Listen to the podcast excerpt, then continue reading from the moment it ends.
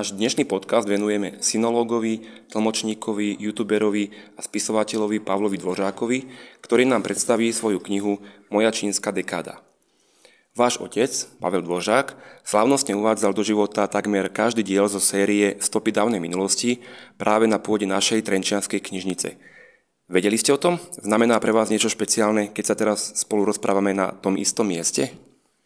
Áno, vedel som o tom a samozrejme častokrát som aj s mojim otcom chodil aj na tieto besedy, i keď už špeciálne potom, ako som odišiel do tej Číny, tak už bolo problém chodiť na tie krsty, takže myslím, že spolu s ním Zrovna v Trenčine som nebol, ale vždy sa rád vraciam do knižníc a na miesta, kde môj otec chodil, pretože ľudia na ňo spomínajú, rozprávajú mi o ňom a je to vždy strašne milé stretnúť sa s ľuďmi, ktorí ho mali radi a ktorí o ňom tak krásne rozprávajú. Váš otec bol historik a čaro histórie objavoval v príbehoch. E, má história nejaké špeciálne miesto vo vašej čínskej dekáde? História Číny áno, ale história vlastne úplne na začiatku mi blízka nebola. Hoci, hoci otec chcel, aby som sa venoval histórii, tak to vo mne túto túžbu nikdy nevzbudil. Ale keď už som sa začal venovať Číne a čínskej kultúre, tak potom prirodzene o históriu tej Číny som sa zaujímal tiež a aj v mojej knižke sú kapitoly alebo časti kapitol, ktoré sa venujú aj historickým otázkam.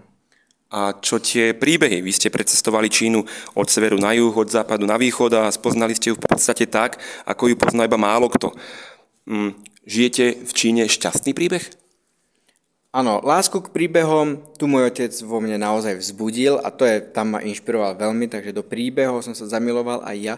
Neustále ich hľadám a popri tom si píšem aj ten svoj vlastný príbeh, ktorý je zatiaľ, e, som s ním veľmi spokojný a dá sa povedať, že je aj šťastný a život v Číne sa mi páči a môj čínsky príbeh tiež. Asi sa vás to pýta každý doma na Slovensku. Sú Číňania iní ako Slováci? Alebo máme aj niečo spoločné? Sú rozhodne iní a zároveň toho máme aj veľmi veľa spoločného. Majú samozrejme iné tradície, inú kultúru, iné vierovýznanie, iné jedlo, inú reč.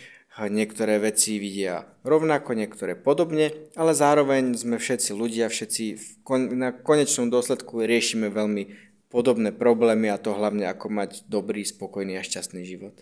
Čo bolo vo vašom prípade skôr Čína alebo čínština? Úplne na začiatku to bol Jackie Chan a bojové umenia a potom to asi bola čínština a neskôr aj Čína, ale ono to tak ako keby išlo ruka v ruke. Posledná otázka. Vy ste sa presťahovali zo Šanghaja na čínsku dedinu. Um, približte trošku Slovákovi, um, čo to znamená čínska dedina. Čínska dedina môže znamenať veľa vecí. Čínska dedina na severe Číny, na juhu Číny, na východe, na západe môže znamenať niečo úplne iné. E, je tam iná architektúra, iné príjmy, iné ekonomické zázemie, iní ľudia, iné etnika, iné jazyky, iné jedlo.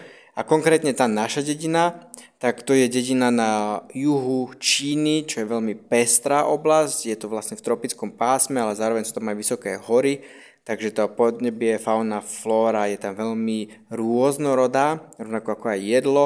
A tá naša dedinka je naozaj malá, tá dedinka, v ktorej konkrétne bývame, je asi len 20 domov, ale je súčasťou takej veľkej doliny, kde je tých dedín niekoľko a celá tá naša oblasť má pravdepodobne do 100 tisíc ľudí.